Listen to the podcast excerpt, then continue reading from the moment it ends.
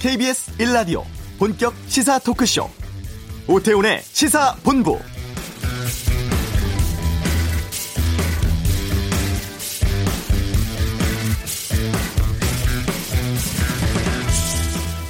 하루 앞으로 다가온 평양 남북 정상회담의 윤곽 나왔습니다. 내일 오전 10시 평양 순안공항 도착을 시작으로 3차 남북 정상회담의 일정이 진행됩니다. 조금 전에 주요 관, 어, 일정 관련 브리핑을 보면은 정상회담 일부를 생방송으로 진행해서 주요 일정을 실시간으로 볼 수 있을 것 같고요. 정상 간의 직접적 실질적인 대화에 모든 무게가 실려 있다. 이 부분이 인상적입니다. 그리고 처음으로 정상회담에서 비핵화 의제가 들어 있고 이와 관련해 적극 논의할 것이라는 내용도 담겨 있습니다. 내일 있을 남북 정상회담 저희 시사본부도 적극적으로 여러분께 전해드리겠다는 말씀 미리 드립니다. 오태훈의 시사본부 얼마 전에 네이버 웹툰이 연재 작가의 수익을 공개했습니다. 국내 웹툰 산업의 현주소 짚어보겠습니다. 9.13 대책 후에 부동산 시장 동향 경제 브리핑에서 다루겠습니다.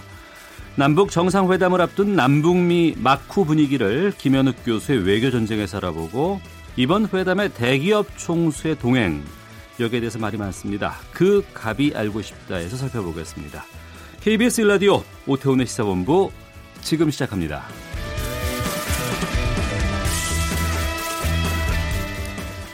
네, 이 시각 가장 핫하고 중요한 뉴스를 정리합니다. 김기화 기자의 방금 뉴스. KBS 보도국 김기화 기자, 어서 오십시오. 안녕하세요. 어, 청와대가 방북 일정 발표했죠. 네, 그렇습니다. 아마 이번 주는 남북 정상회담 소식이 쭉 이어지지 않을까 싶은데요. 어, 임종석 어, 평양 주, 정상회담 준비위원장 아, 비서실장인데 이번에 이 준비위원장을 맡았어요. 그래서 오늘 브리핑을 해가지고 2박 3일 평양 정상회담의 세부 일정을 어, 공개를 했습니다. 문재인 대통령은 어, 내일 오전 8시 40분에 어, 성남 공항을 출발합니다. 그래서 네. 오전 10시쯤 이, 평, 이 평양에 평양국제공항에 도착을 하고요. 공항에서는 공식 환영 행사가 있다고 합니다. 그리고 오찬을 가지고 그리고 곧바로 첫 번째 정상회담을 하는데요. 네. 회담 끝나고 나서는 이 늦은 오후에 환영 예술 공연을 관람한 뒤에 환영 만찬이 예정돼 있습니다. 예, 첫날 바로 첫 번째 정상회담을 하고 둘째 날 일정도 나왔죠. 네, 둘째 날인 19일에도 2차 회담을 열고 이 공동 기자회견을 한다고 하네요. 예. 네, 그리고 이임 실장은 만약에 이때 이때까지 이 회담이 좀 원만하게 진행이 되면 그동안 남북 간의 논의해 왔던 이 긴장 해소 무력 충돌 방지를 위한 이 군사 부분 합의가 가능할 것 같다 음. 이런 얘기를 했습니다. 문재인 대통령도 이번 어, 정상회담은 어, 어, 군사 회담이 좀 더 중요할 것 같다 이런 얘기를 하지, 하지 않았습니까? 이 경제로 가려면 군사를 해결해야 한다 이런 얘기를 했는데 하지만 아직 일부 조항이 좀 남아 있어서 좀 더 논의를 해야 한다 이렇게 얘기를 했습니다. 네. 마지막 날인 20일에는요 문 대통령이 공항에서 환송 행사를 받고 오전에 서울로 향한다고 합니다. 의자와 관련해서는 이 남북 관계 개선 발전 그리고 비핵화를 위한 북미 대화 촉진 그리고 남북 간의 군사적 긴장 완화 이렇게 세 갈래로 난 얘기가 될 것 같다라고 얘기했고요. 예, 특히 또 이산 가족의 고통을 근원적으로 해소하는 방안에 대해서도 심도 있게 따로 얘기하겠다라 밝혔습니다. 네. 아, 지난 4.27 남북 정상회담은 킨텍스의 프레센터가 있었고 그렇습니다. 이번엔 동대문에 프레센터가 설치되어 있는데 내외 신 기자들 많이 모인다면서요? 그렇습니다. 이 DDP라고 하죠. 동대문 디자인 플라자. 뭐 가보신 분도 많이 계실 텐데요. 거기를 통으로 비, 다 비워가지고 지금 청와대 고민정 부대변인에 따르면 지금 등록한 내외신 기자만 2,600명이라고 합니다. 어. 엄청 많은 거죠. 회담 하루 전이지만요. 지금도 한 900명 정도 어, 기자들이 와가지고 이 브리핑룸에 취재진들이 이제 다 와 있다고 합니다. 왜냐면 여기 수시로 이제 청와대 쪽에서 나와서 브리핑을 해주고 발표를 계속 할 거기 때문에요. 어, 계속 대기를 하고 있는 상태고요. 또 그동안은 또 평양에서 무슨 행사하는데 생방송한다. 이거는 사실 상상하기도 어려운 일 아니었습니까? 네, 1, 2차 때도 없었어요. 그렇습니다. 예, 예. 한 번도 이런 이런 적 있지 않았는데 북측에 우리가 아, 이번 행사를 좀 생방을 하는 게 어떻겠냐라고 제안을 할 때만 해도 아무래도 이거 못 받아들여질 것 같다라고 음. 생각을 했다고 해요. 하지만 의외로 네, 받아들여졌기 때문에 어느 정도 이번엔 일정이 생방송 어디까지 이번에 그 진행이 될지 그건 논의가 돼야겠지만 일단 우리 측은 평양에 있는 순안공항에서 환영 행사, 그러니까 문 대통령이 내리는 때부터 생방송 됐으면 좋겠다라고 얘기를 했습니다. 네, 지금 KBS 중계차가 이미 지금 평양으로 가고 갔어요? 아마 지금쯤 거의 네. 도착했을 것 같은데 아침에 출발해가지고 엄청 많이 가 있습니다 지금. 예. 왜냐하면 KBS가 이번에 이 중계를 마, 맡는 호스트 방송사라고 하거든요. 음. 중계를 맡는 방송사를 맡게 돼가지고 굉장히 중요한 역할을 맡았습니다. 예. 첫날부터 회담 정상회담을 갖는 게 좀 이례적이라면서요? 그렇습니다. 보통은 첫날 만나서 식사를 하고 좀 분위기를 좀 푼 다음에 진행을 하는데 아무래도 이번에는 지금 벌써 세 번째 만나는 자리지 않습니까? 음. 그래서 이제 앞에 어떤 격식 같은 거는 좀 필요 없다라고 본 것 같아요. 2000년과 2007년 때도 이제 그 이러지 않았거든요. 그래서 첫날부터 두 정상이 회담에 바로 돌입을 합니다. 네. 또 비, 아까 말씀하신 것처럼 북한의 비핵화를 이렇게 대놓고 의제다라고 음. 말하는 것도 굉장히 이례적인 상황입니다. 네. 자, 하루 앞두고 있는 사방인데 북한이 뭐 사설을 썼다면서요? 그렇습니다. 이, 노동당 기관지죠. 어, 노동신문이 어, 남북이 서로 평화와 번영, 통일의 새 역사를 개척해 나가야 한다. 이렇게 강조했습니다. 판문점 선언을 이행하기 위해서 남북 간에 여러 대화, 협력 사업이 추진되고 있다라면서 그 과정에서 민족의 화해, 단합, 평화, 번영에 이바지하는 좋은 성과들이 이미 나타났다라고 얘기했습니다. 그 노동신문이 말한 좋은 성과는 어떤 걸 말하는 건가요? 그 성과는 이 신문에 따르면은 이 남북 간 군사회담 그리고 금강산에서 열렸던 이산가족 상봉 그리고 지난주에 남북 공동연락사무소가 문을 연 것, 뭐 이런 성과들을 음. 굉장히 큰 어, 성과, 그리고 또 판문점 선언을 통해서 이뤄낸 어, 획기적인 진전이라는 건데요. 아무래도 내부적으로도 좀 이번 회담을 좀 어, 결속을 하고 네. 그리고 동시에 이 분위기를 좀 띄우려는 목적이 아니냐 이런 얘기가 나오고 있습니다. 네. 미국 언론들의 반응도 궁금한데요. 네, 미국 언론들은 지금 문재인 대통령이 북한과 미국 사이의 가교 역할이 시험대에 올랐다 이런 얘기를 많이 하고 있습니다. 블룸버그 통신에 따르면 어, 이번 방북은 두 불안한 지, 도자 그러니까 자기 이제 대통령도 불안한 지도자라고 한 거예요. 어. 두 불안한 지도자인 김정은 위원장과 트럼프 대통령 사이에 이 틈새를 메워야 하는 가교 역할을 다시 한번 시험받을 것이라면서 연내에 평화 협정의 전망을 높이기 위해서 두 지도자 사이에 핵무기 협상 이거를 살려내는 방안을 모색하게 될 것이다라고 전망을 했습니다. 네. 또 공화당 내에 있는 대북 강경파 중진 린지 그레이엄 상원의원도요. 이 방송 인터뷰에서 북한과의 위기가 벗어난 것이 아니다. 생산적인 비핵화 협상이 있었으면 좋겠다. 이렇게 얘기를 했습니다. 만약에 북한이 이번에 트럼프 대통령을 가지고 논다면 군사력을 사용, 사용 할 수 있다. 라면서 이번이 마지막 기회다. 라고 강조했습니다. 알겠습니다. 자, 그리고 다음 소식은 세금 탈루 정황이 있는 고소득자에 대해서 국세청이 세무조사 착수한다고요? 그렇습니다. 근데 이번 세무조사는 약간 좀 독특한 게요. 그냥 고소득자 혹은 세금 탈루 정황뿐이 아니라 경제적으로 우월한 지위를 이용해서 음. 이른바 갑질을 통해서 폭리를 취한 업자들을 주요 대상으로 삼았다는 겁니다. 그래서 이번 주요 대상은 서민 생활과 밀접한 프랜차이즈 가맹본부, 어. 그리고 부동산 임대업자, 예. 불법 대부업자, 지역 개발업자 등입니다. 보통 이제 영화에 보면 악역으로 많이 나오시는 분들인데 네네, 네, 실제로 그렇게 네. 하시는지를 조사를 해본다는 거죠. 이번에 국, 세청이 검찰, 지자체 이런 이런 유관기관들로부터 이제 과세 자료를 쫙 수집을 했고 또 금융 정보를 분석해서 명백하게 탈루 혐의가 있는 203명을 출연했다 이렇게 밝혔습니다. 주로 이제 서민과 영세 사업자들을 압박해서 명의를 도용하거나 현금 거래를 유도하고 차명 계좌, 이중 장부 이런 거 써가지고 세금을 피해온 것으로 드러났는데요. 혐의가 확인되면은 세금 추징은 당연하고 검찰 고발 등의 형사 조치까지 하겠다 이렇게 엄포를 놨습니다. 네. 그리고 이제 부동산 종합대책 지난주 내놓았는데 네. 어, 수정된 부분이 있다고요? 그렇습니다. 이 9.13 부동산 대책에서 이 추첨제 물량 전체를 이 청약 한 추첨제 있지 않습니까? 예, 예. 이거를 무주택자에게 우선적으로 다 배정을 하, 기로 했었는데요. 네. 그런데 사실은 나 집 하나 있긴 한데 음. 이사를 가야 될 때는 집을 좀 애들이 크고 그래서 늘려가는 분들 계시겠죠. 그렇죠. 또 뭐뭐 네. 뭐, 뭐, 뭐, 지역으로 가야 되거나 네, 그런 분들도 계신데 이게 내 집이 팔리고 없는 상태에서 집을 살 수는 없잖아요. 어. 집을 갖고 있는 상태에서 집을 사놓고 거기에 맞춰서 이사 날짜를 맞추고 뭐 이런 식으로 하시지 않습니까? 예. 그런데 그런 사람들 입장에서는 내가 1주택자기 때문에 음. 무주택자나 다름없는데 하나밖에 없는데 이것 때문에 혜택을 못 받고 내가 추첨해서 굉장히 불리해진다. 이런 지적이 굉장히 많았습니다. 이게 이른바 실수요자인데요. 실수요자의 피해가 우려된다. 이런 얘기가 나왔기 때문에 정부에서 규제 지역에서 분양되는 새 아파트 추첨제 물량의 일부를 그러면 1주택자와 무주택자에게 함께 배정을 해서 1주택자에게도 당첨 기회를 열어주기로 했습니다. 네. 네. 국토부는 이 추첨제 물량의 50에서 70%는 일단 무주택자에게 배정을 하고요. 네. 나머지는 무주택 낙점 낙첨자, 그러니까 패자부활전이죠. 그리고 1주택자가 함께 경쟁하는 방안을 검토하고 있다고 합니다. 이거를 잘 보면 무주택자는 더 유리해지는 상황이 올 수도 있겠군요. 그렇습니다. 이 두 번의 기회가 있기 때문인데요. 음. 1주택자와 경쟁을 해야 하긴 하지만 뭐두 번이나 기회가 있기 때문에 좀 유리하다고 볼 수 있고요.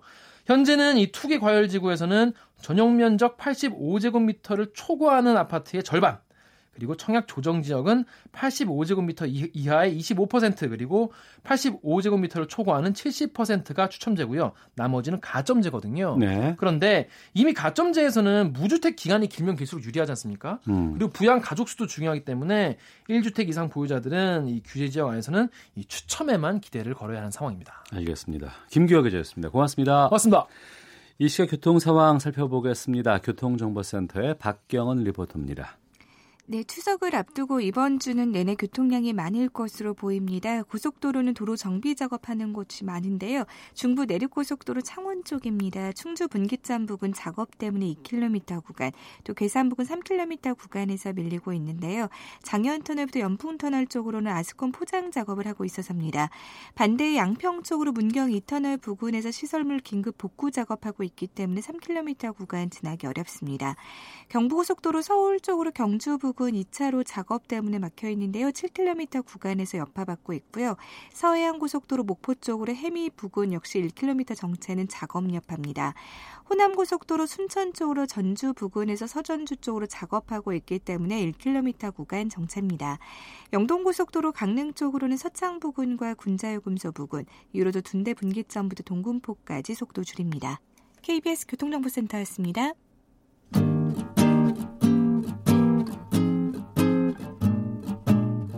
KBS 1라디오 오태훈의 시사본부 여러분의 참여로 더욱 풍성해집니다. 방송에 참여하고 싶으신 분은 문자 9730번으로 의견 보내주세요. 애플리케이션 콩과 마이케이는 무료입니다. 많은 참여 부탁드려요.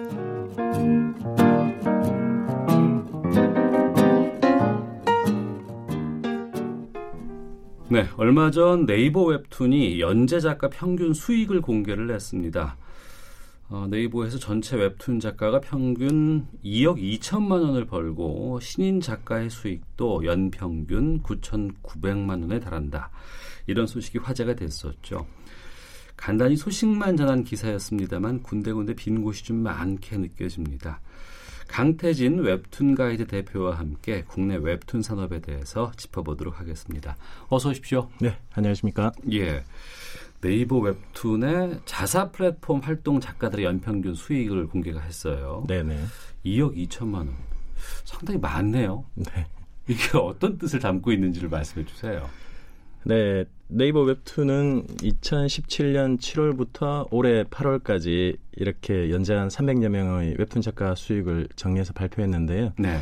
어, 아무래도 이제 평균이다 보니까 음. 최상위권 작가들의 수익과 뭐 최하위권 작가들의 수입을 이제 합쳐서 이렇게 네. 나온 건데요. 음.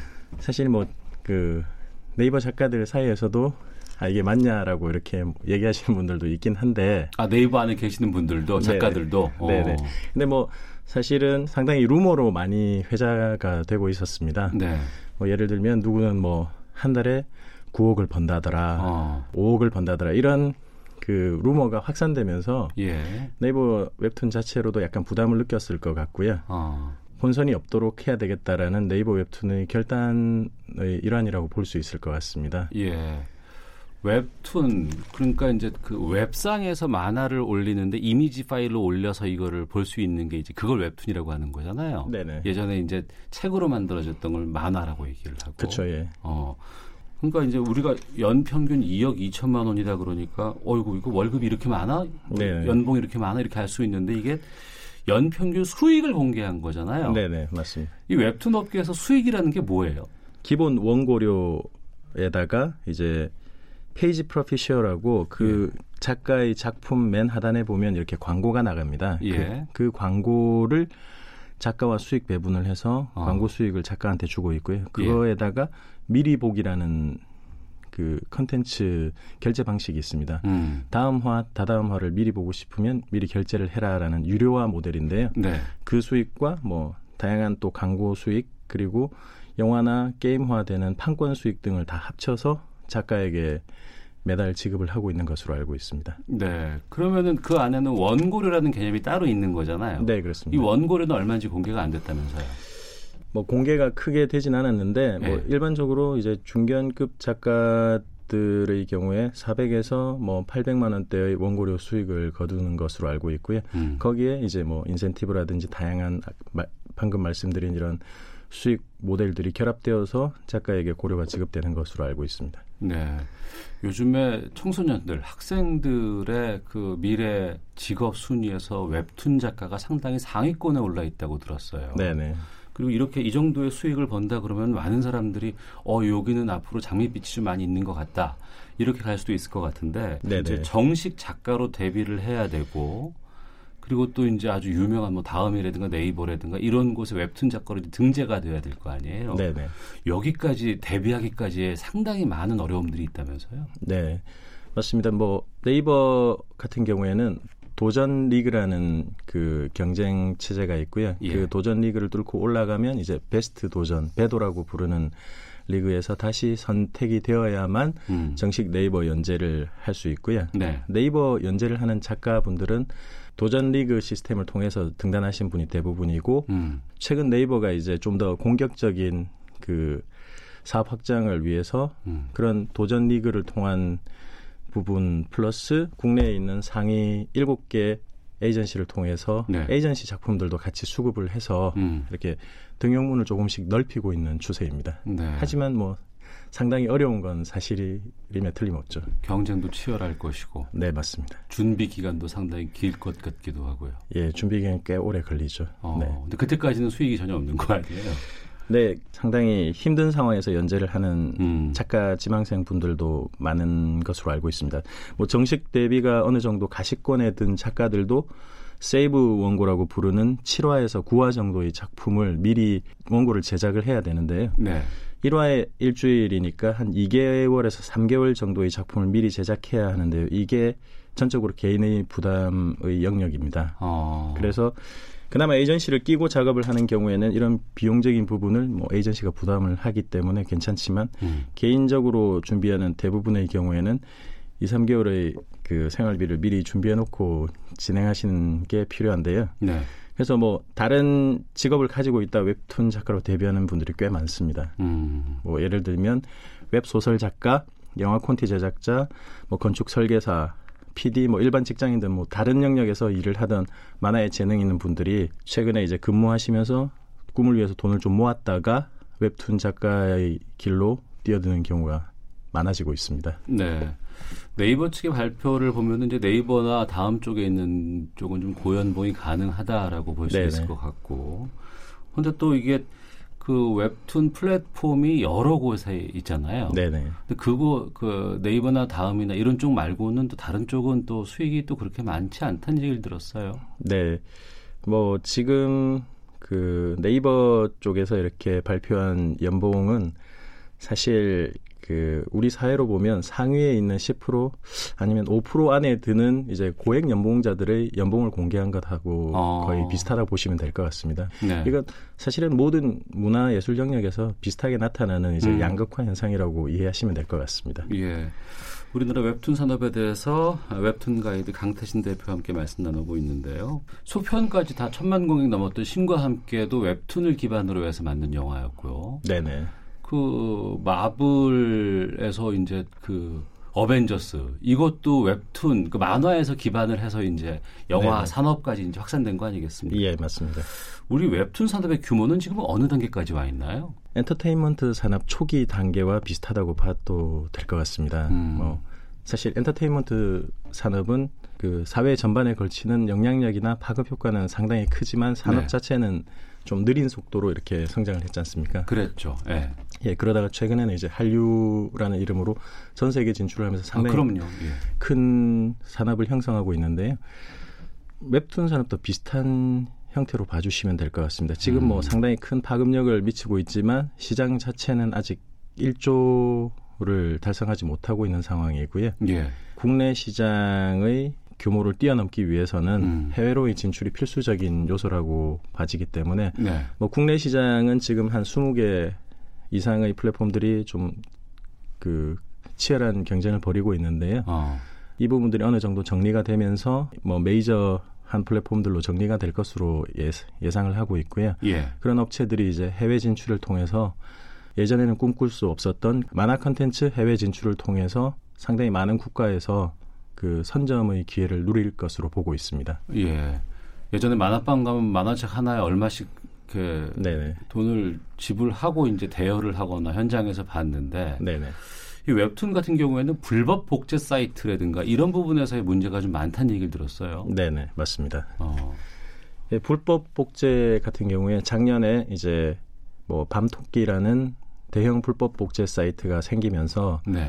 웹툰 시장 전체 트래픽과 맞먹을 정도의 트래픽을 기록을 했습니다. 어. 그래서 뭐 대부분의 웹툰 플랫폼들이 상당히 큰 피해를 봤었는데요. 최근 네. 5월에 이제 그 운영자들이 검거되면서 음. 다시 웹툰 시장이 이제 회복기로 접어들었는데 그 회복기도 잠시만 반짝이다가 이제 다시 다른 풍선 효과로 인해서 다른 불법 어. 사이트들로 어. 트래픽이 분산됐습니다. 예. 그래서 이런 불법 복제의 문제는 뭐 완벽하게 근절되긴 힘들지만 음. 지속적으로 이제 모니터링과 신고 뭐 이런 부분들이 필요할 것으로 보이는데요. 네. 특히 일반인 분들이 인식 개선이 조금 필요할 것 같습니다. 음. 뭐 실제 저희가 이제 통계적으로 확인해 본 결과 뭐 네이버 웹툰을 검색하는 사람들보다 밤토끼를 검색하는 분들이 무려 31배 이상 그렇게 많아요? 예, 되는 걸로 확인이 돼 가지고요. 예. 웹상에서 이제 볼 수 있는 그런 웹툰을 비용 없이 음. 볼수 있다라는 인식이 아직 좀 남아 있기 때문에 네. 그런 부분들을 개선하는 게 상당히 중요할 것으로 생각됩니다. 네.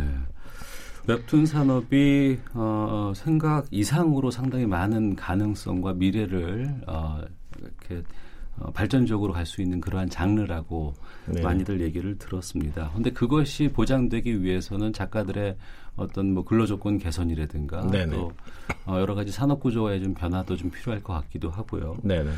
어, 강 대표께서 보시기에 산업 발전과 작가들의 상생 어떻게 가는 것이 맞다고 보시는지 끝으로 말씀 부탁드리겠습니다.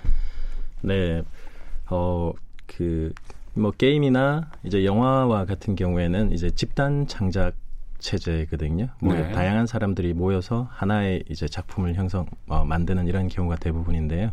만화 같은 경우에는 1인 창작 체제이기 때문에 혹은 뭐 글 그림 정도 이제 작가 두 분이 모여서 만드는 그 창작 체제입니다. 그리고 플랫폼이나 뭐 에이전시와 이렇게 계약을 하시는 경우에도 그 자영업자, 사업자를 가지고 있는 자영업자의 계약 형태로 진행되고 있기 때문에 뭐 그런 부분에 있어서 다른 그 게임이나 이런 부분에 있어서 노동조합을 설립한다든지 그런 부분이 사실상 조금 힘든 부분이 있고요. 네. 그런 반면에 이제 근로 조건은 상당히 열악한 경우가 많습니다. 뭐 그림체에 따라 조금 다르긴 하지만 대부분의 경우에는 이제 그림을 상당히 이제 컬러, 컬러까지 포함을 해서 주에 60에서 7, 100컷 정도까지 이렇게 음. 그리시는 분들이 대부분인데요. 네.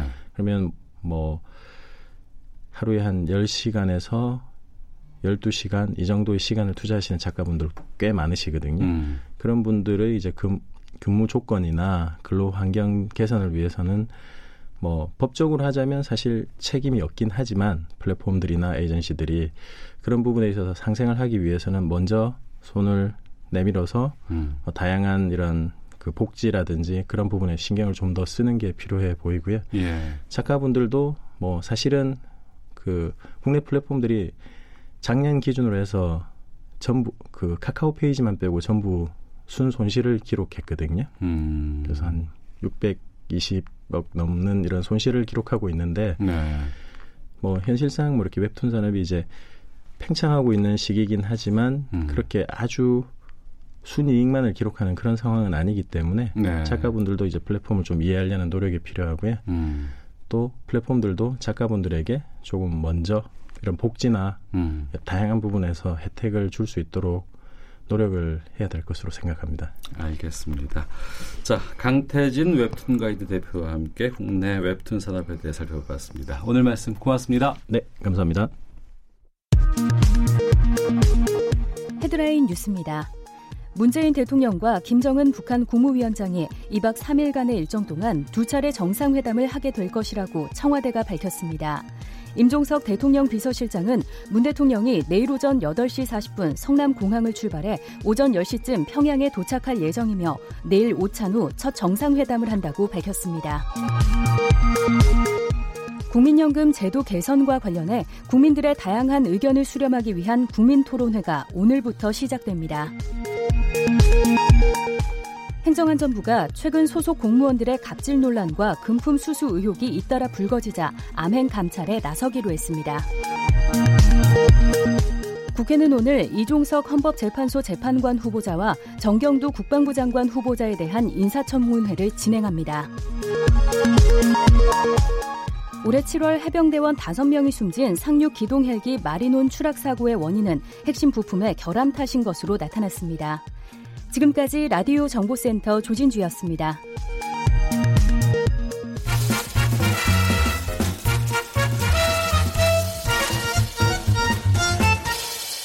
오태훈의 시사본부. 네, 시사본부 경제브리핑 이번 주는 월요일에 만나보겠습니다. 정부가 발표한 9.13 부동산 대책 치솟는 집값 잡아줄 수 있을지 참 좋은 경제연구소 이인철 소장 연결해서 말씀 나눠보겠습니다. 안녕하십니까? 예, 안녕하세요. 예. 자, 9.13 부동산 안정대책 발표된 후에 시장 반응은 어떤지부터 좀 알려주세요. 일단 시장을 좀 더 지켜봐야겠다라는 관망세가 매수자, 매도자 모두 우세합니다. 이번 9.13 대책은 이 다주택자에 대한 초정밀 핀셋 규제다. 세제와 금융 규제 완결판이다라고 하고 있는데요. 네. 이 정부가 주는 시그널은 분명합니다. 뭐 돈 있는 부자가 투자한다는 건 못 막는다. 그러나 이제 금융이 투기의 수단으로 악용되는데 일조하는 것만은 차단하겠다라는 겁니다. 그래서 지금 매도자 입장에서 보면 지금 팔면 양도세를 수억 원씩 내야 하는데 이게 부담인 거고요. 네. 또 매수자도 오늘 21일에 이제 신규 택지 공급한다고 하는데 이 발표를 좀 더 기다려보자라는 거. 특히나 이제 매수자 입장에서는 이번 대책이 워낙 강력하다고 하니 혹시나 집값이 더 떨어지지 않을까 라는 기대 심리도 반영이 되고 있습니다. 문제는 이제 거래 절벽의 매물 잠김 현상이 심화되고 있다라는 건데요. 이 1100조 원의 부동 자금은 사실 기대 수익이 높은 곳으로 흘러갈 수밖에 없습니다. 네. 근데 아직까지도 이 부동산이 더 낫다라는 음. 이식이 깔려 있다는 겁니다. 때문에 아무리 이제 세금 폭탄을 맞아도 팔기보다는 보유하려는 심리가 더 강한 것 같다. 그래서 당분간 집값은 좀 잠잠해지겠지만 이게 휴화산이 아니냐. 음. 어떤 식으로든 이 부동자금 1100조 원이 좀 소비나 아니면 투자로 유인할 방안을 좀 부동산 이외의 대책에서 좀 강구를 해야 한다라는 얘기가 나오는 대목입니다. 네. 앞서서도 뭐 완결판이다. 정부의 시그널은 분명하다. 이렇게 말씀을 해 주셨어요. 하지만 또 시장에서의 또 반응 아니면은 앞으로의 전망은 또 모르겠는데 정말 집값을 이번엔 잡을 수 있을까 궁금하거든요. 어떻게 보십니까? 어, 뉴욕의 맨하탄, 홍콩, 런던, 싱가폴, 밴쿠버 집값은 지난해부터 잡혔습니다. 이유가 네. 뭘까요?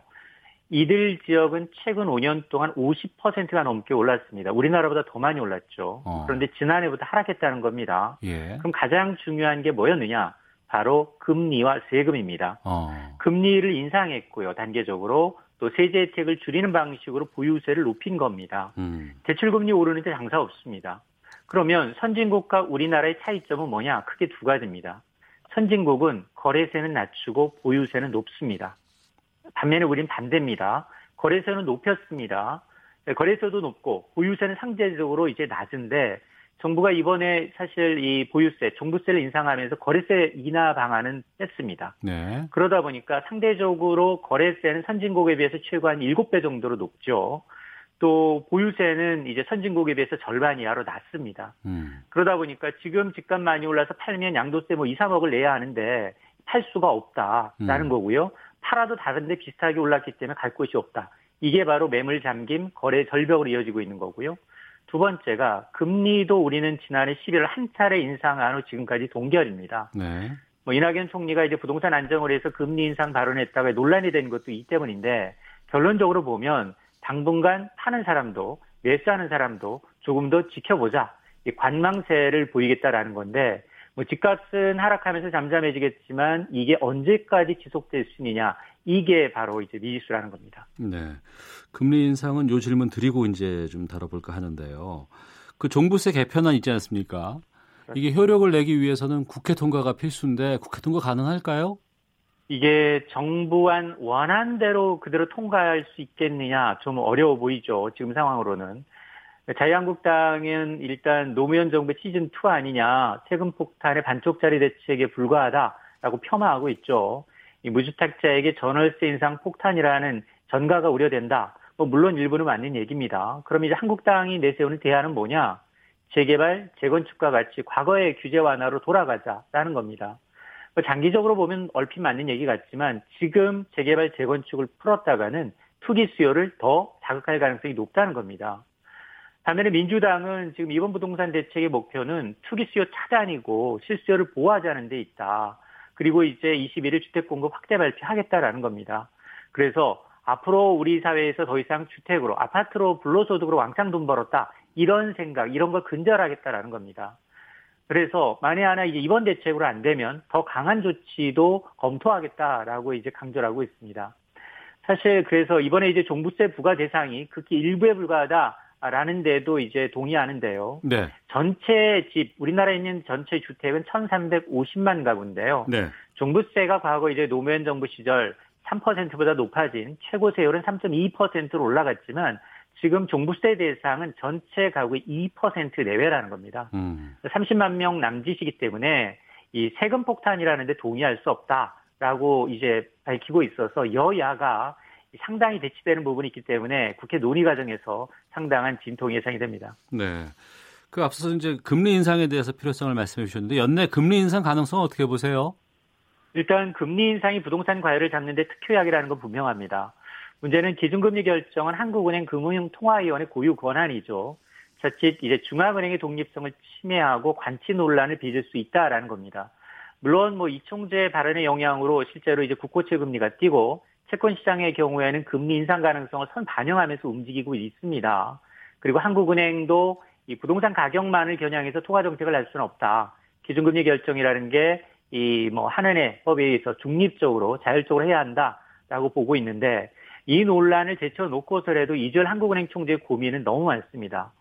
지금 올해 금통위는 두 번 남아 있습니다. 10월 18일, 11월 30일 두 차례 남아 있는데 네. 사실 우리 최근의 경제 상황을 고려하게 되면 기준금리 인상이 아니라 인하가 절실한 상황입니다.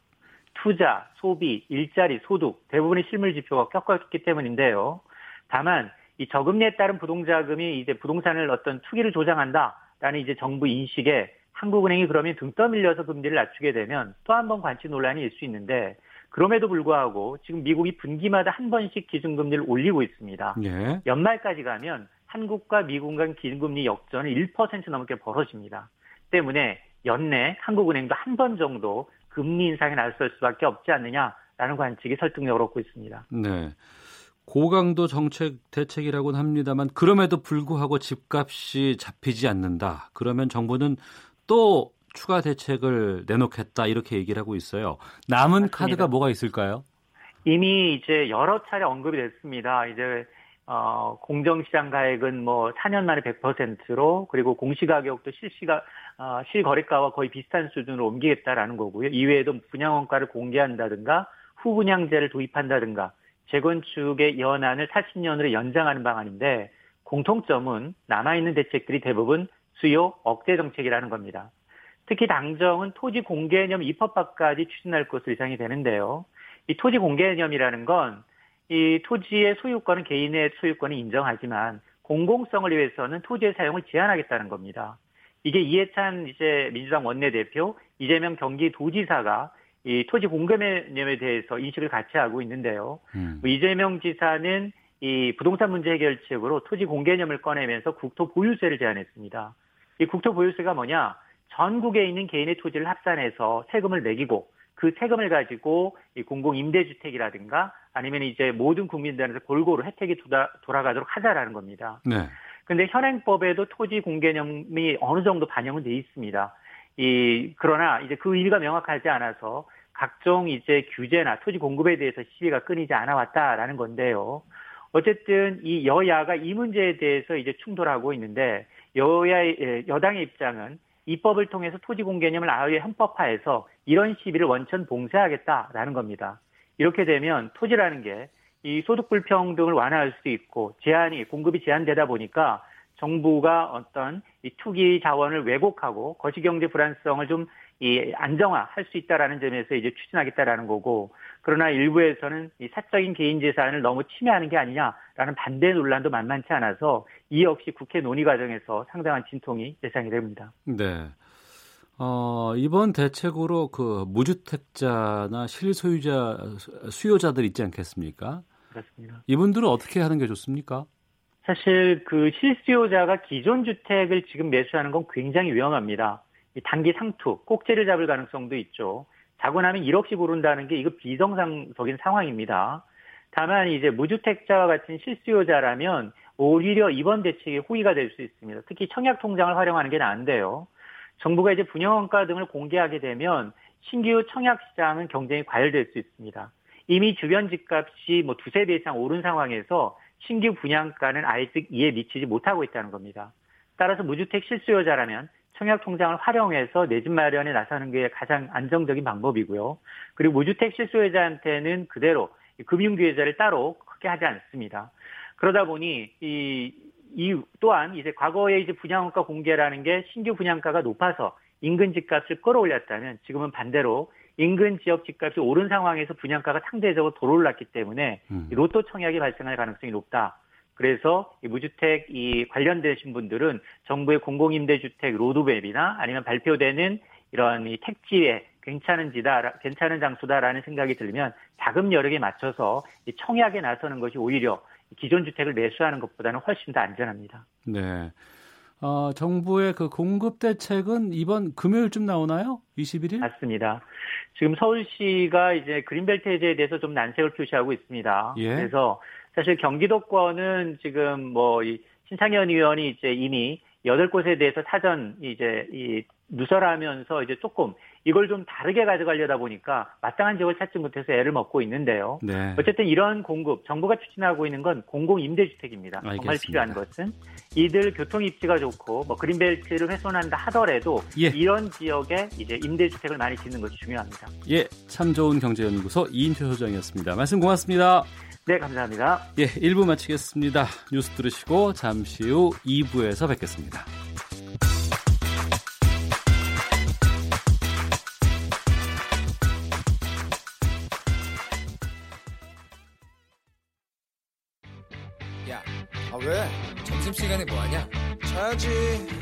그러지 말고 이거 한번 들어봐.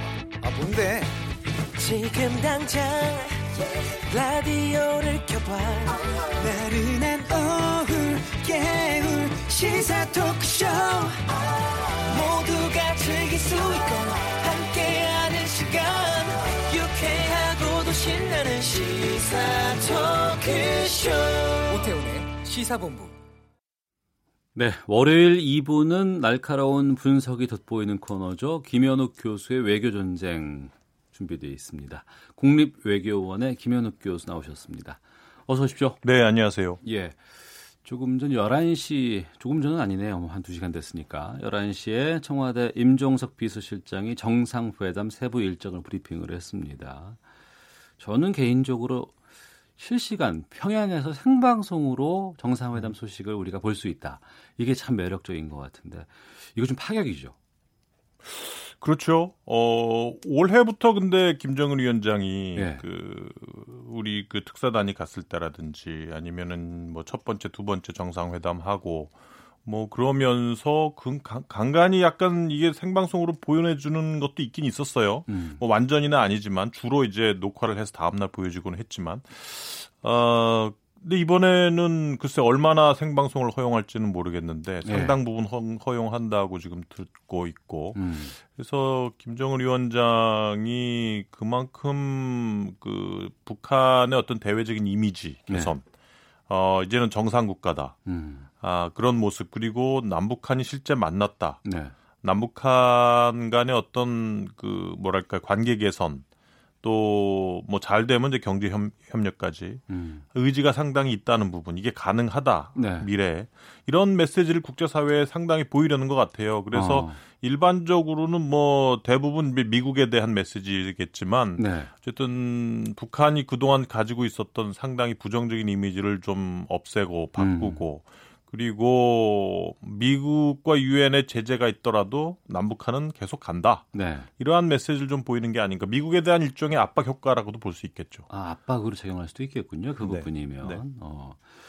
문재인 대통령은 내일 아침 8시 40분에 성남공항을 출발해서 10시에 이제 평양 순안공항에 도착을 해요.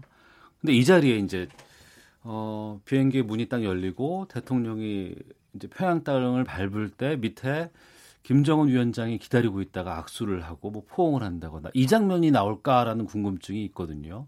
이게 좀 극적이기도 하고 어 예전에 김정일 위원장이 그렇게 김대중 대통령을 만났었죠.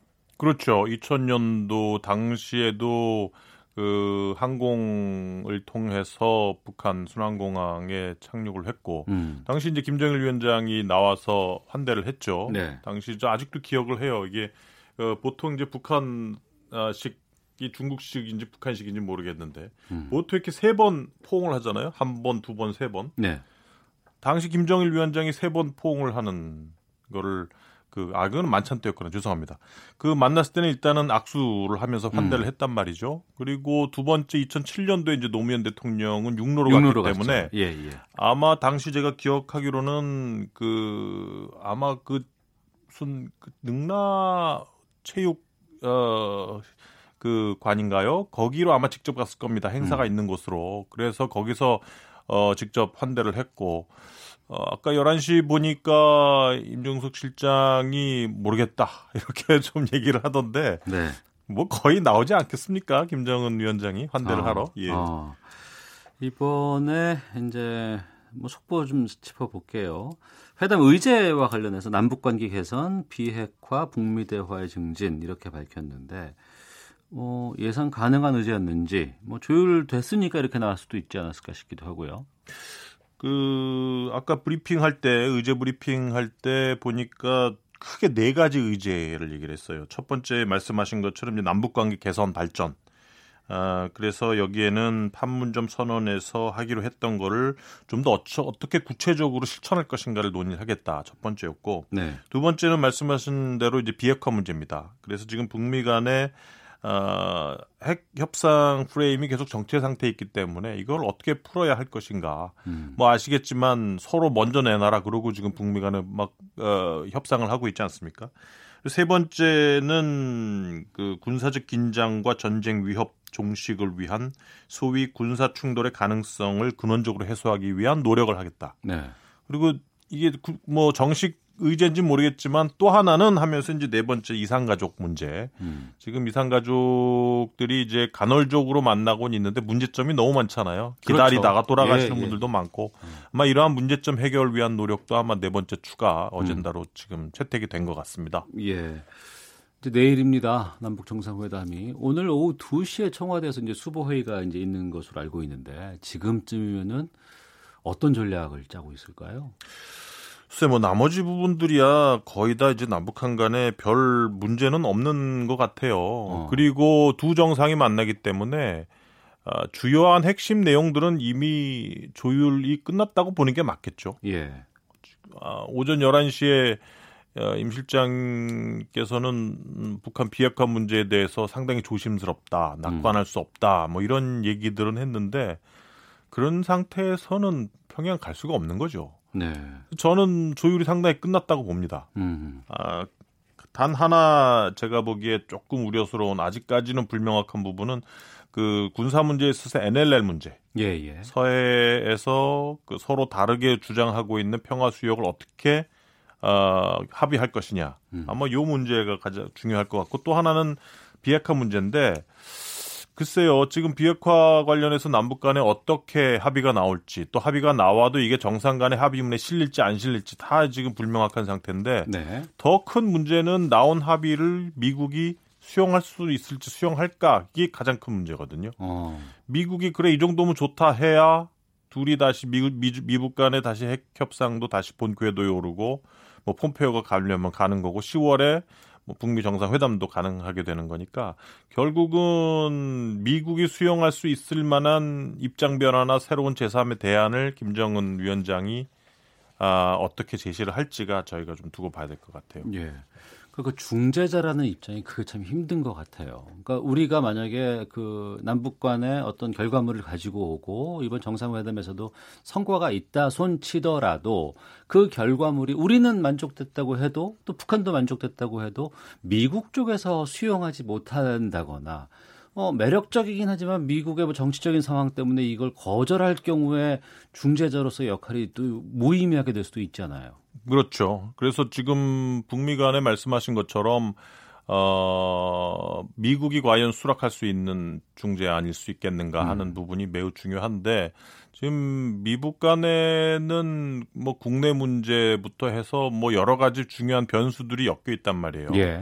어, 뭐 가장 중요한 거는 결국은 어, 그 북한 입장에서 김정은 위원장이 아, 먼저 그 체제 안전 보장 해주기 전에는 초기 조치 비핵화 초기 조치 신고 같은 거 못하겠다 이렇게 주장을 하는 거고 표면적으로는 네.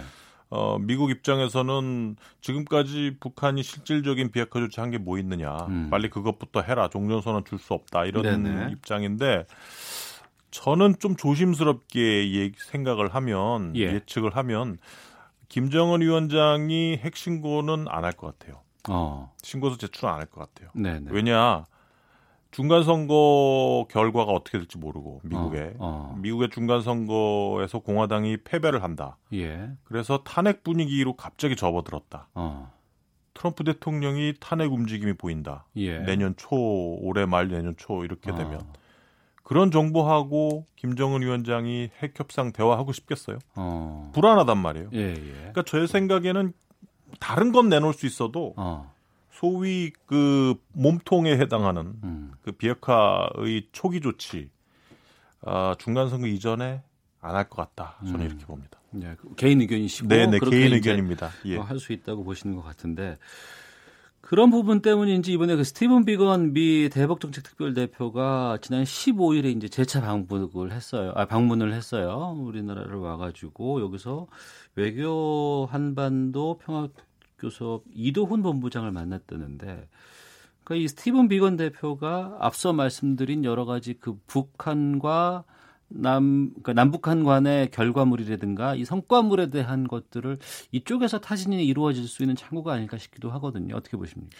뭐 지금 비건 특별 대표를 임명한 거는 뭐 폼페이오 장관 입장에서는 여러 가지 이유가 있겠죠. 트럼프 대통령 입장에서는 예. 뭐첫 번째는 폼페이오 장관이 자기 세를 좀 불리려는 노력일 일환일 수도 있겠지만 네. 두 번째는 이게 북한하고 핵 협상이 이게 장기적 국면으로 들어간 것 같다는 아. 판단인 것 같아요. 예.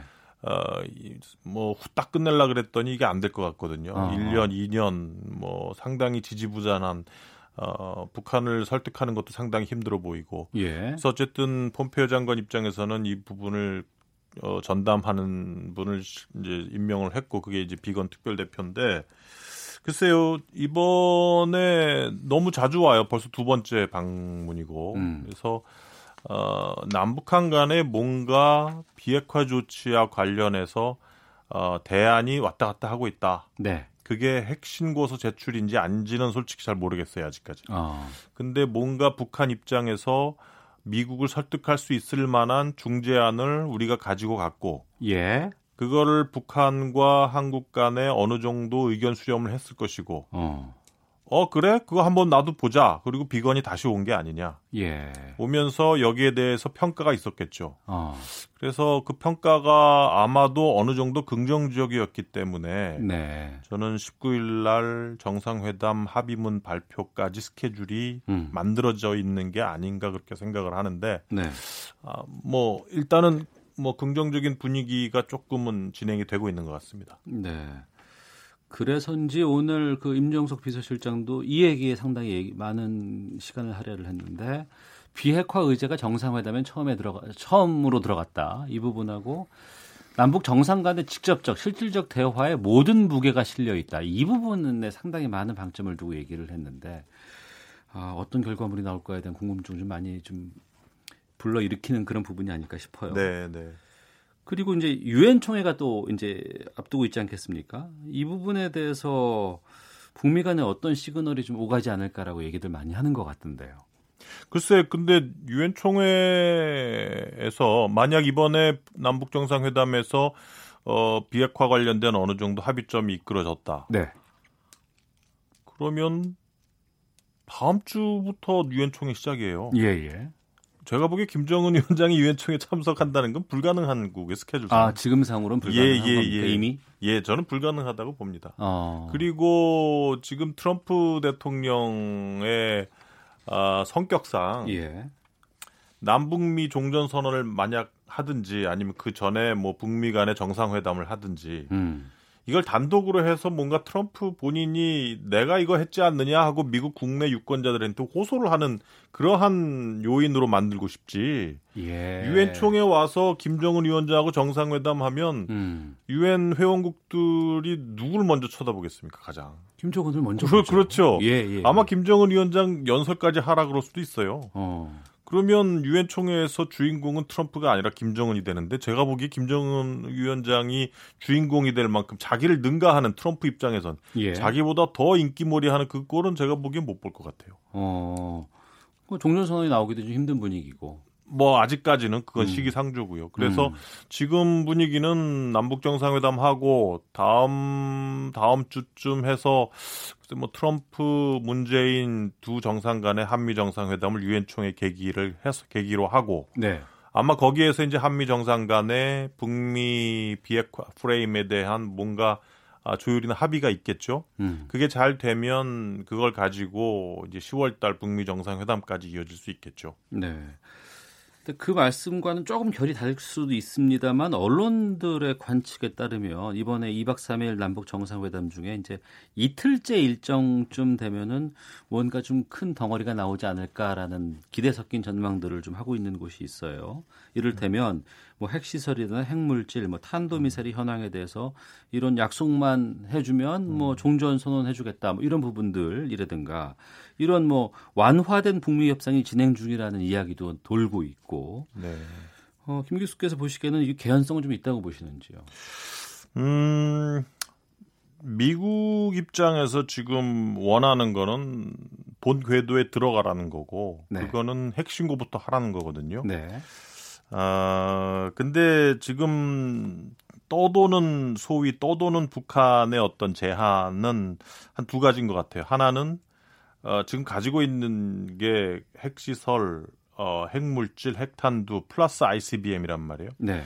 제일 덜 중요한 건 핵시설이겠죠. 음. 핵, 핵탄두가 제일 중요한 거겠죠. 예, 예. 그러니까 제일 멀리 있는 핵시설부터 어떻게 좀 우리가 처단을 해보겠다. 음. 뭐 핵시설부터 신고를 하든지 아니면 핵시설 중에 하나인 영변 핵시설을 동결 내지는 폐쇄하는 그 정도 성의를 보일 테니 종전 선언을 미국이 주면 어떻겠느냐. 예, 예. 하지만 니네가 종전 선언 주면 우리가 니네가 음. 원하는 만큼의 미국이 원하는 만큼의 신고서를 제출해 주겠다. 예.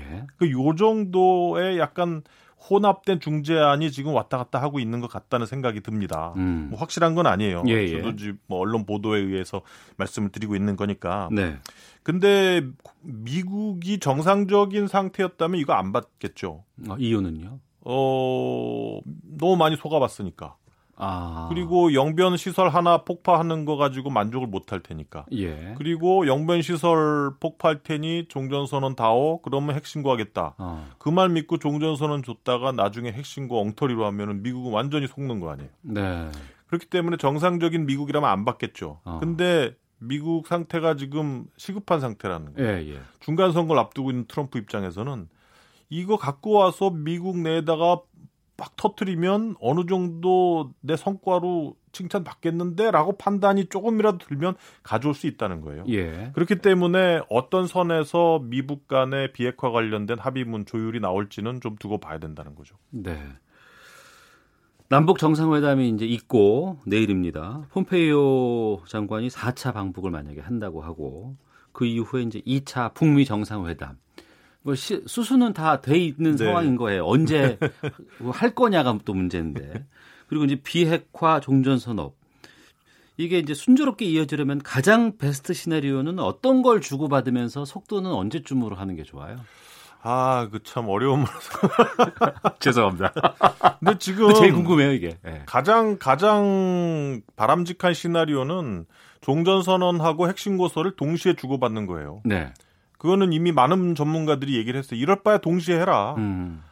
그래서 예를 들어서 뭐 종전 선언을 하겠다고 뭐 예를 들어서 연말에 네. 몇월 며칠에 종전 선언을 뭐 어느 장소에서 한미 중에 하겠다. 음. 한미 일이 아니 남북미가 하겠다라고 네네. 정해 놓고 네. 그 날짜에 종전 선언일에 종전 선언문에 서명을 하면서 물론 정치적인 종전 선언문이죠. 네.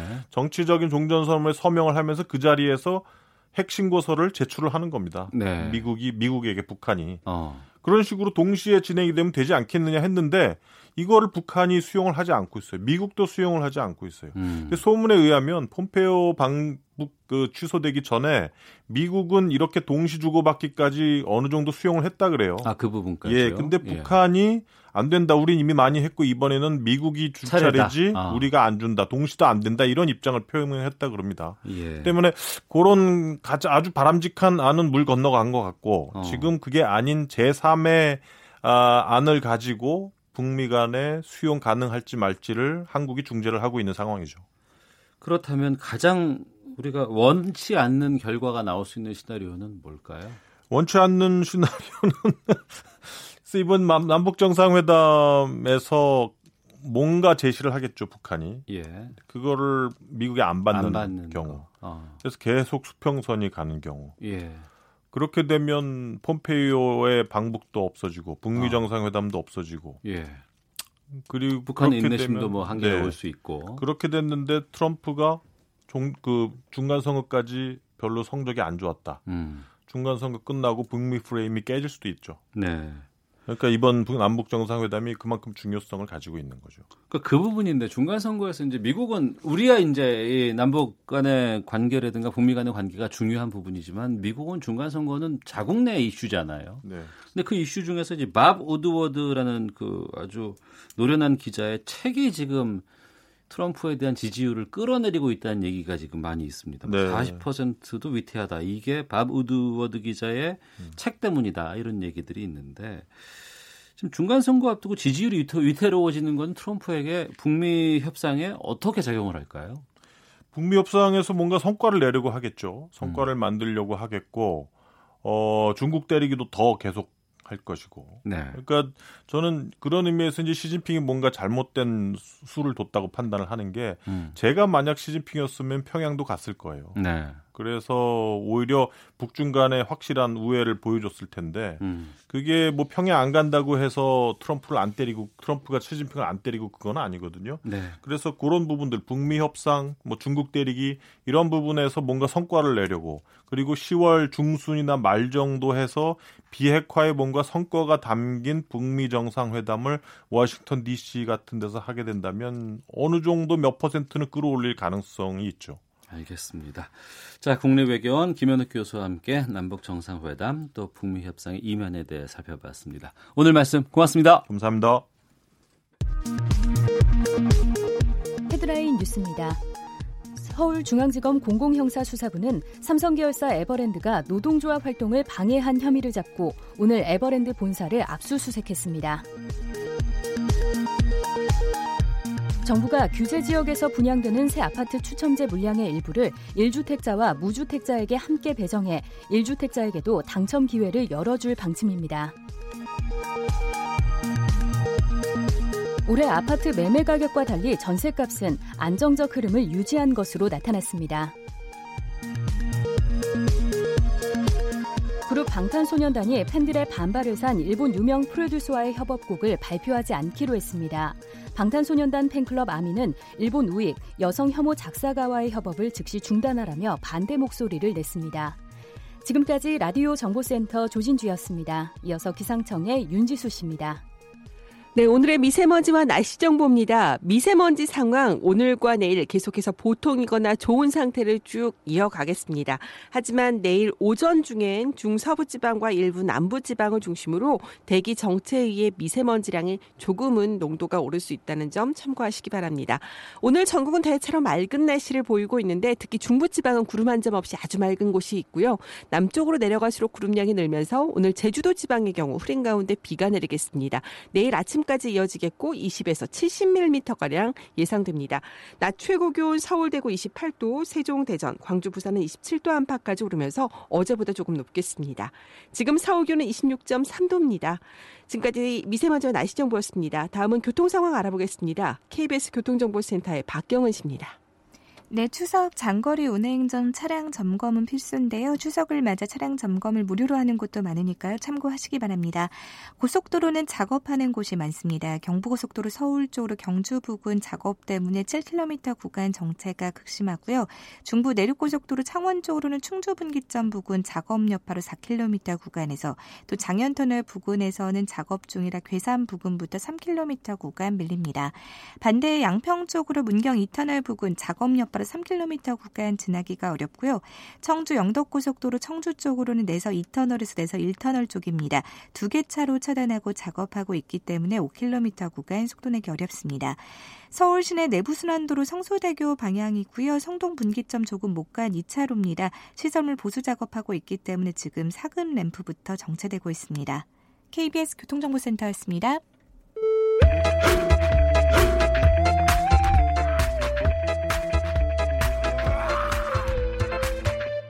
오태우래 시사 본부. 네, 갑의 세상을 파헤치고 우리 사회에 미치는 영향 분석해보는 그 갑이 알고 싶다 코너입니다. 남북 정상회담의 4대 그룹이 청와대로부터 초청을 받은 것으로 확인이 됐죠. 이에 대해서 좀 말씀 나눠보겠습니다.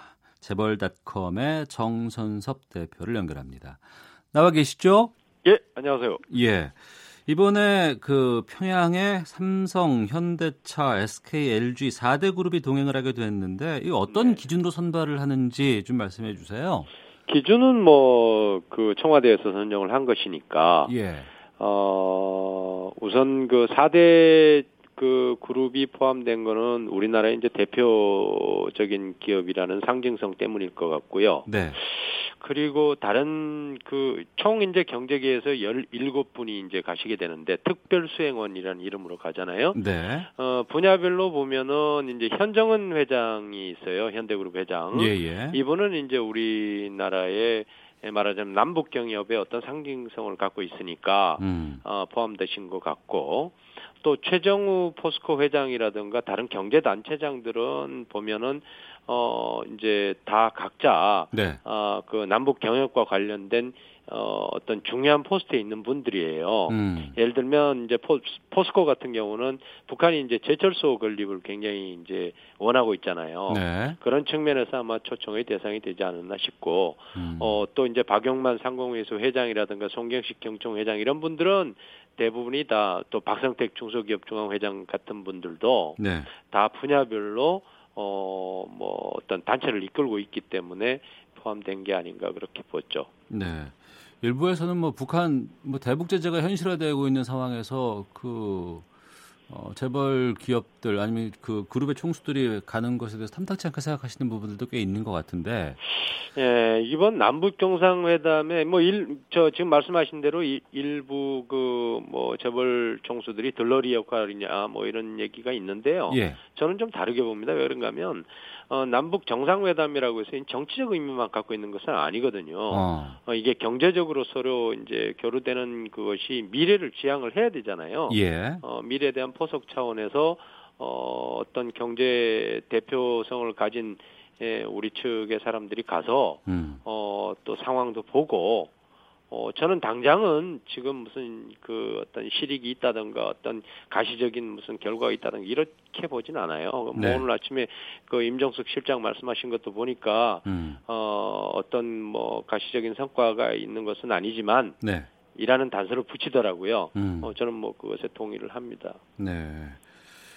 그 북한이 투자 결정권이 있는 오너를 원했다는 뉴스가 있습니다. 네. 그리고 이제 이번에 그 총수들이 가면은 이제 북한 부총리와 따로 면담 예정돼 있다고 발표가 음, 네. 나왔는데 이용 이용 이용남 인가요? 예. 뭐그 경제부총리죠. 음. 어 그분하고 별도로 만난다고 하는데 여기서 어떤 어, 대화가 오갈까요? 에, 뭐 어, 떤 대화라는 것보다 지금 어떤 그 어, 우리 상황이나 북한 상황에서 어떤 대화가 오간다 그래서 예. 어, 그 이루어질 수도 없어요. 지금 보면 음, 음. 왜 그런가 하면 유엔 제재라든가 미국이 지금 그 눈을 아주 그냥 부릅뜨고 보잖아요. 예, 예. 어, 비핵화되지 않은 상황에서 어. 떤 그 그런 조치를 하지 않는 상황에서 어, 남한 측에서 어떤 행동을 할 수 있는 것도 아니에요. 네. 근데 이번에 이제 그 4대 그룹 중에서 보면은 이제 삼성하고 LG는 그동안에 에, 남북 경협 이번이 아니고 네. 어 과거에 이제 2000년 그때 당시에 남북 경협이 있었을 때 북한에 이제 전자 가전 제품 공장을 설립하겠다는 그런 계획이 있었어요. 아, 예. 그리고 SK의 경우는 어 이제 통신 그 북한이 지금 통신이 굉장히 중요하잖아요. 그렇죠. 필요하니까 그 어. 분야와 관련해서 한다 그랬고 네. 아까 말씀드린 대로 포스코는 제철소가 있고 음. 이래서 이제 그 말하자면은 어, 사회 인프라나 경제 인프라를 위해서 북한에서 가장 필요한 부분이 있어요. 네. 어 그것이 우리나라 이제 4대 그룹이 갖고 있어요, 사실은. 어. 어, 그러다 보니까 이제 포함된 것 같고요. 예, 예. 오너라는 거는 뭐, 뭐 어떤 의미의 오너를 얘기하는 건지는 모르겠으나 음. 어, 뭐 투자 결정권이 있는 사람을 원하지 않았나 이렇게 이제 해석이 됐죠. 네. 북한 시장은 기업들로 봤을 때도 상당히 매력적인 시장이죠. 문이 열린다고 한다 그러면. 그렇습니다. 그 아마 뭐 그 박근혜 대통령도 당시에 통일은 대박이다 이런 얘기를 했잖아요. 예. 사실 경제적인 의미에서 보면 이 정치적인 의미보다도 경제적 의미에서 보면 통일이 되면 어 아마 우리 그 한국 경제 그 남한 쪽에만 봐도 경제적으로 엄청난 그 이득이 있을 수 있죠. 음. 왜 그런가 하면 북한이라는 것이 지금 개발이 전혀 안 돼 있잖아요. 네. 그리고 또 사회 간접 자본이 너무나 필요한 곳이고 음. 어 그걸 누가 하겠습니까?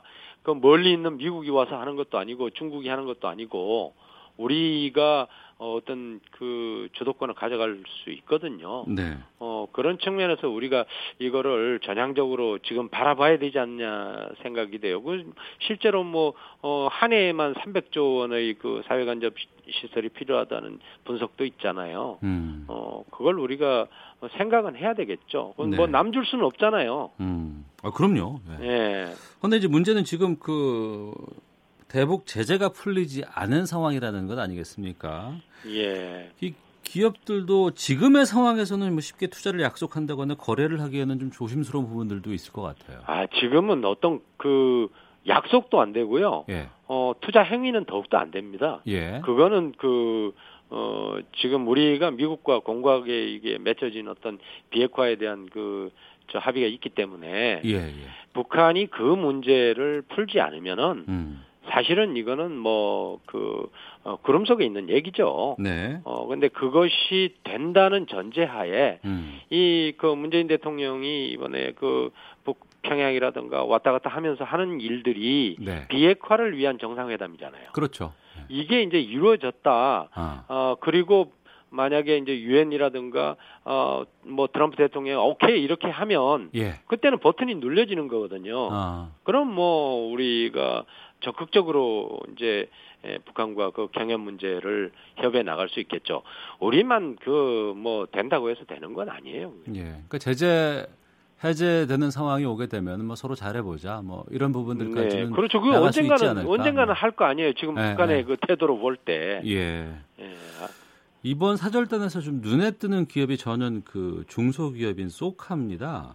네, 소카. 예, 네. 예. 임종석 실장이 IT 분야 경제인의 역할이 있어야 한다는 조언이 있었다. 이렇게 해서 이제 어, 새로운 경제의 상징이라고 의미를 부여했는데 네. 어, 그 저- 소카라는 회사는요. 예. 어, 뭐 많은 분들이 그 아시는 분도 있고 어 모르는 모르시는 분도 또 있겠지만 그 창업자가 굉장히 그 눈에 띄어요. 네. 어, 소카의 창업자가 그, 그 창업자라 그래야 되나요? 그 회사를 설립한 사람이 이재웅이라는 분인데 예, 예.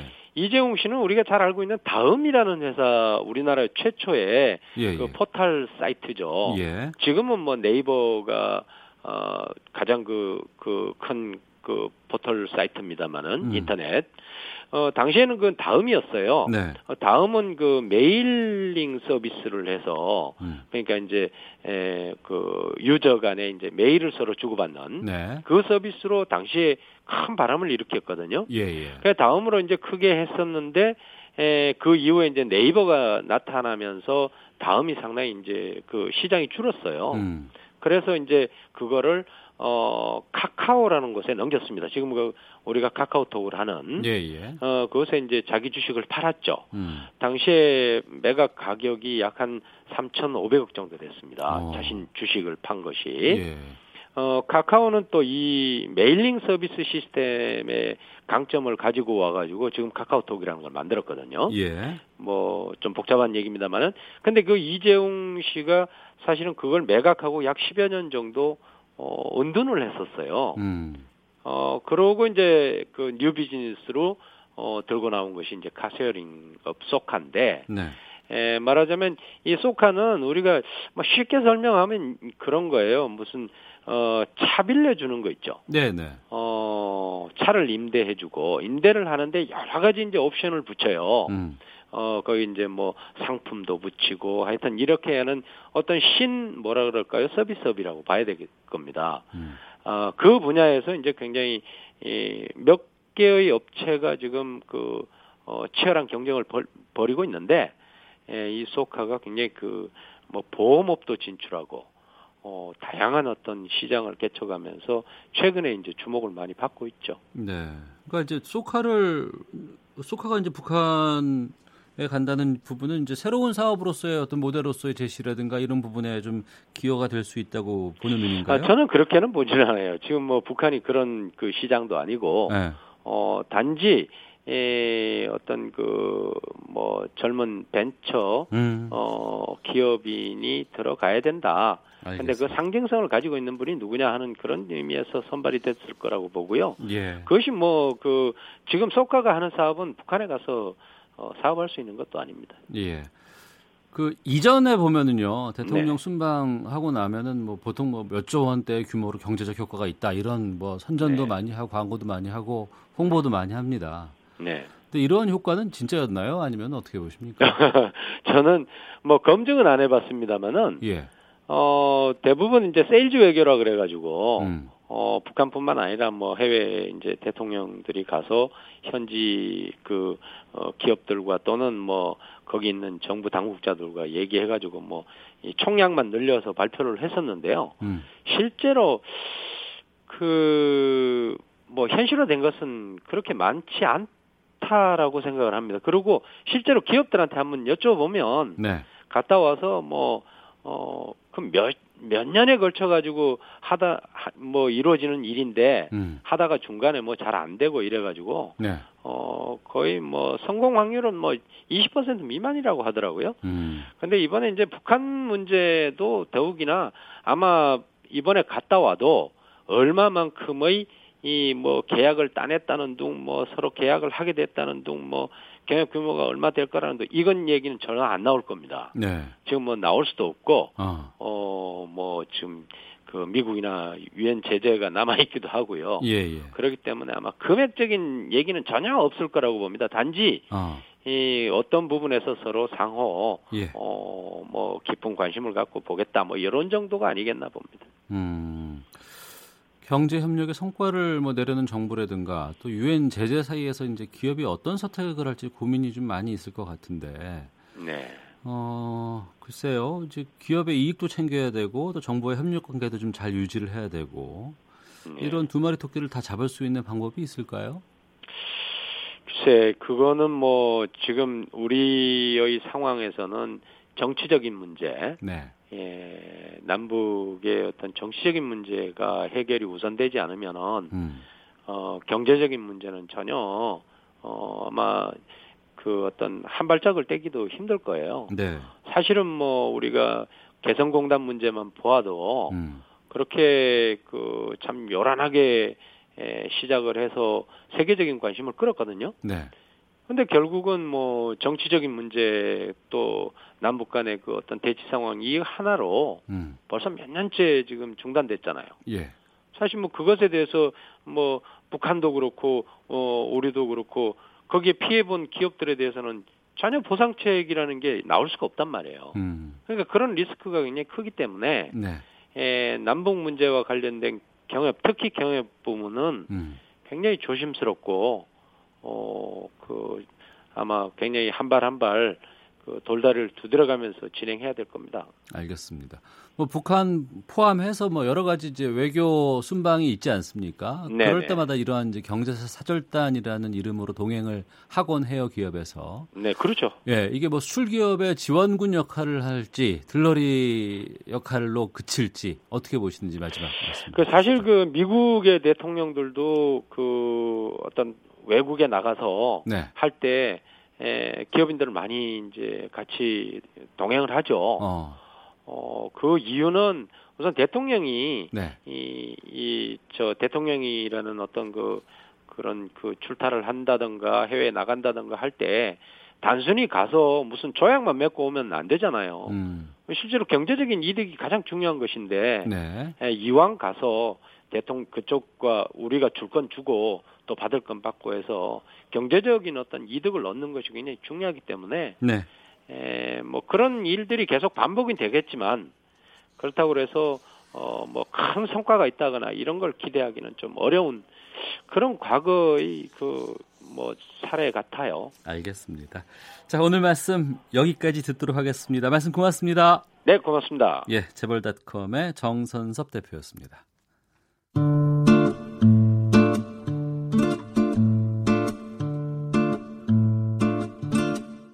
오태훈의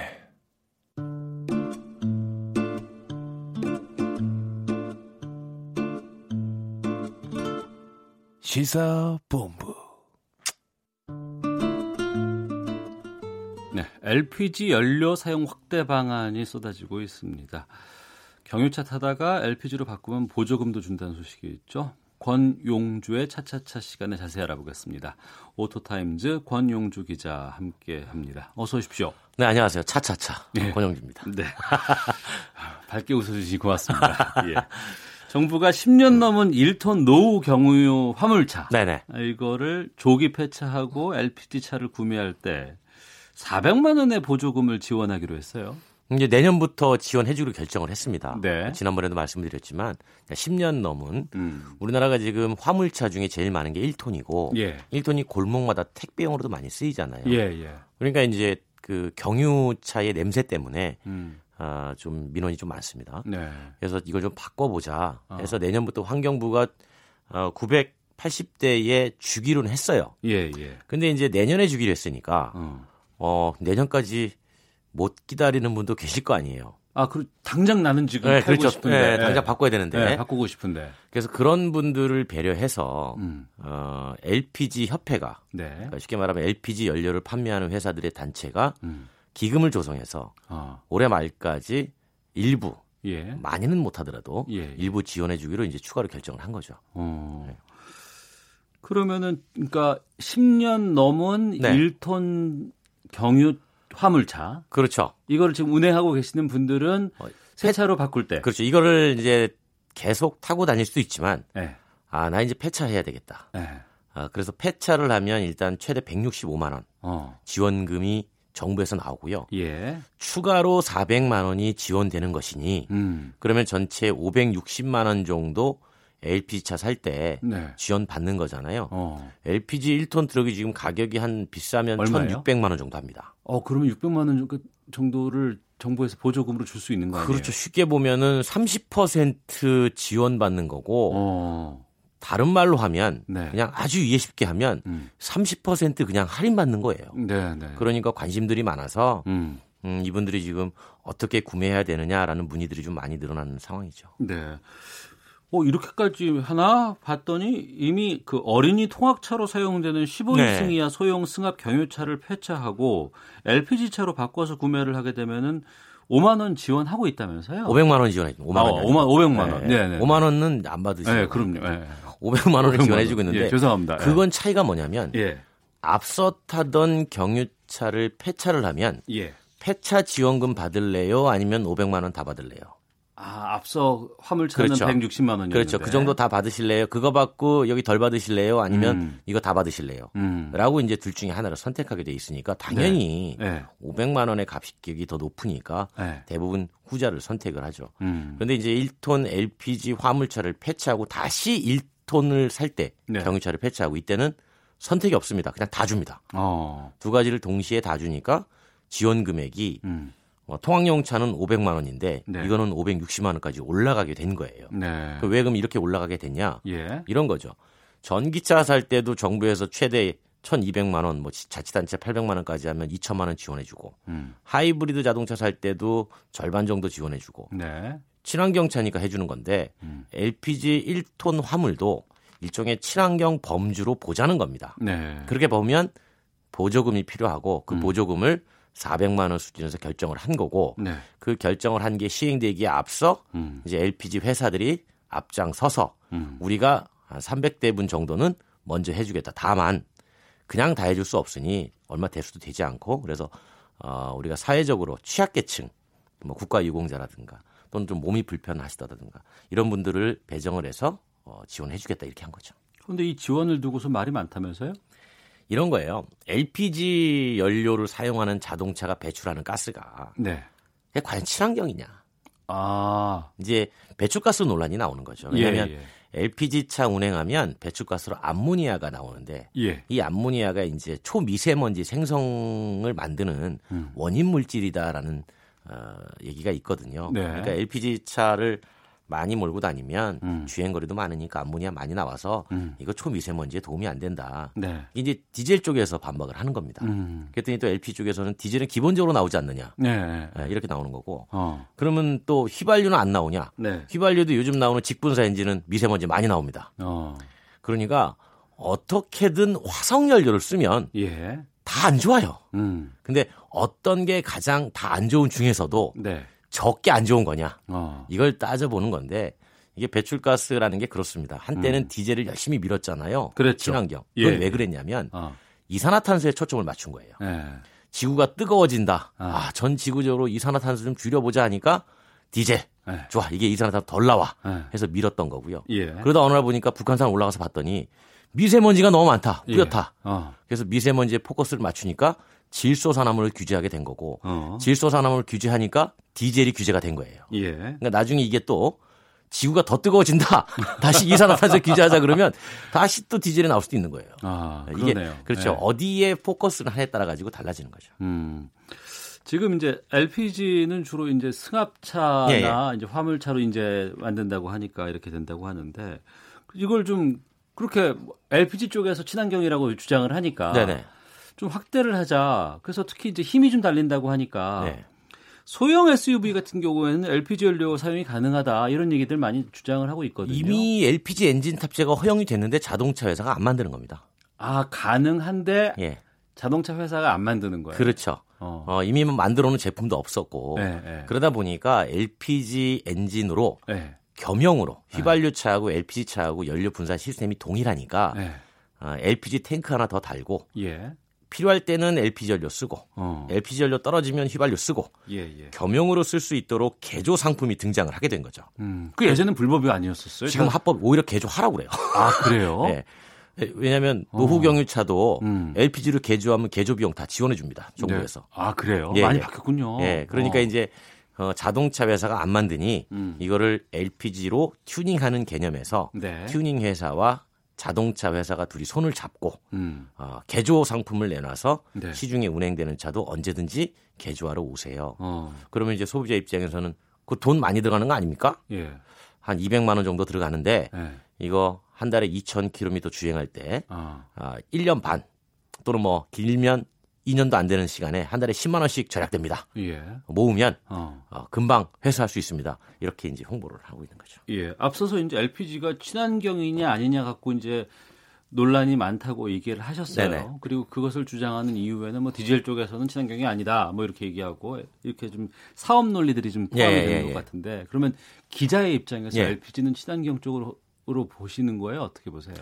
어, 배출되는 물질의 종류와 양을 보면 네. 어, 디젤보다 친환경인 건 맞습니다. 어. 네, 다만 네. 어, 이게 이제 이렇게 되는 거거든요. 어, 휘발유차 타다가 배출가스 많으면 일부 전기를 써서 어, 내연기관의 역할을 줄이면 네. 그 전기가 대신 해주니까 덜 쓰게 돼서 배출가스가 줄어드는 원리거든요. 음. 그러니까 마찬가지로 어, 디젤보다는 LPG가 일부 친환경적인 연료인 건 맞습니다. 그런데 네. 이 LPG도 음. 궁극의 연료가 아니니 한마디로 브릿지 연료라는 거죠. 네. 그러니까 LPG 넘어가면 어. 그거보다는 또 어, 천연가스가 더 친환경인 거고 네. 천연가스 지나가면 어. 뭐또 다른 어, 또 연료들이 나오니까 이제 네. 그런 게더 친환경인 거고 그러면 어쨌든 땅 속에서 캐내는 건 다 문제가 있으니 예. 그거 쓰지 말자라고 하는 게 전기인 거고 어, 예. 전기는 또 만드는 과정에서 석탄 떼서 만들고 원자력 떼서 만드니까 문제가 있는 거 아니냐. 음. 그러니까 궁극으로는 네. 태양광으로 전기 만들어 수소 뽑아가지고 쓰자 어. 저장해놓고 네. 그래서 수소하는 거고 예. 지금 이렇게 에너지에 따라 가지고 자동차 회사는 그냥 이동 수단만 만드는 거고요. 예. 결국 이게 다 에너지 회사 간의 아, 싸움인 거죠. 어. 에너지는 안 쓰는 게 가장 좋은 건데. 안 쓰고는 살 수 없잖아요. 우리 그러니까, 안 먹고 살 수 없는 것처럼. 최소한으로 써야 되는 네. 부분처럼 참 이것이 어디에 기준을 두느냐에 따라서 잣대가 달라지지 않나 생각이 드네요. 알겠습니다. 오늘 말씀 여기까지 듣도록 하겠습니다. 오토타임즈 권영주 기자와 함께했습니다. 말씀 고맙습니다. 감사합니다. 예. 자, 시사본부 오늘 소식은 여기까지이고요. 저는 내일 오후 12시 20분에 다시 인사를 드리겠습니다. 내일 남북 정상회담 특집으로 좀 준비를 해볼까 합니다. 내일 뵙겠습니다. 안녕히 계십시오.